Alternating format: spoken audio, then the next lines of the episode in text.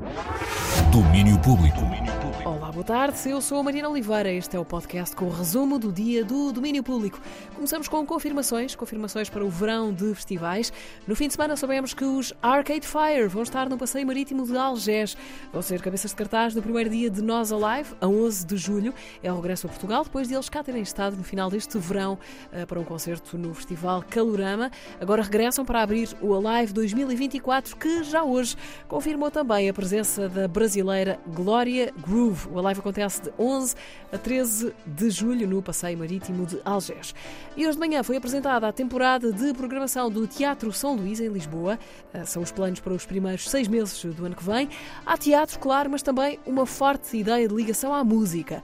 Novidade é a criação de um espaço chamado Foco Maestro.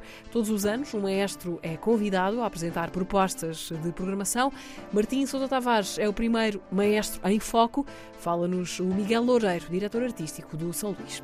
O Martim será responsável por cinco momentos ao longo do ano, quatro agora neste primeiro semestre, um depois, e eles consistem em peças para vários dos espaços aqui.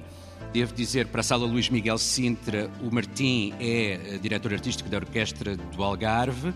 Eh, teremos um concerto eh, clássico, nos seus moldes clássicos, e depois teremos o, o, famoso concerto que ele fez no Campo Pequeno e no festival com os Capitão Fausto, a ver se alargamos ainda a possibilidade de uma segunda ou de uma terceira data. Não sei se posso estar a dizer isto aqui assim. Agora já está dito. Uh, Martim Sousa Tavares e Capitão Fausto no São Luís, eles são uma companhia antiga uns dos outros. E aqui a novidade vai ser sobretudo o espaço e a situação. Maestro Martim.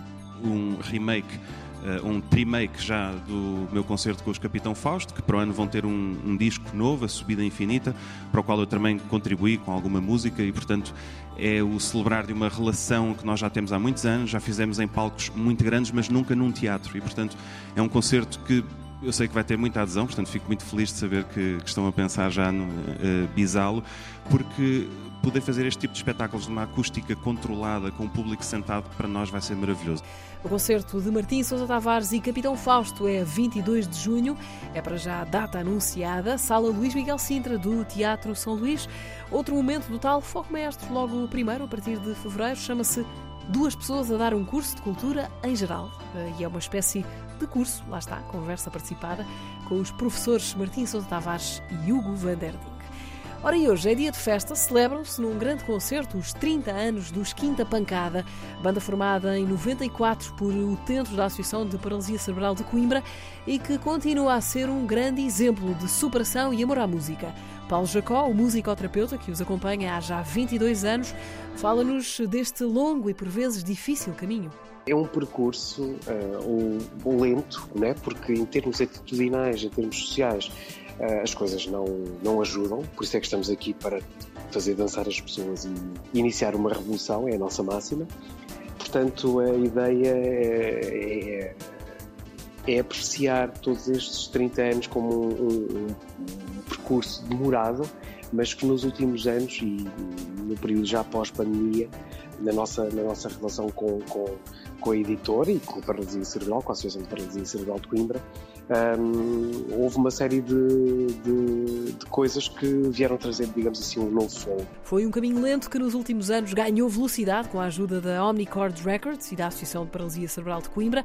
Eh, eles lançaram no final de 21 o disco Somos Punks ou Não, fizeram uma tour nacional e abriram para os Coldplay quando a banda britânica passou por Coimbra e recentemente fizeram também a primeira digressão europeia. Hoje este percurso de 30 anos é celebrado num concerto no convento de São Francisco, em Coimbra. A festa começa às nove e meia da noite. A fechar, e como este é também tempo de balanços, a revista Blitz já divulgou as listas com as escolhas da melhor música de 2023.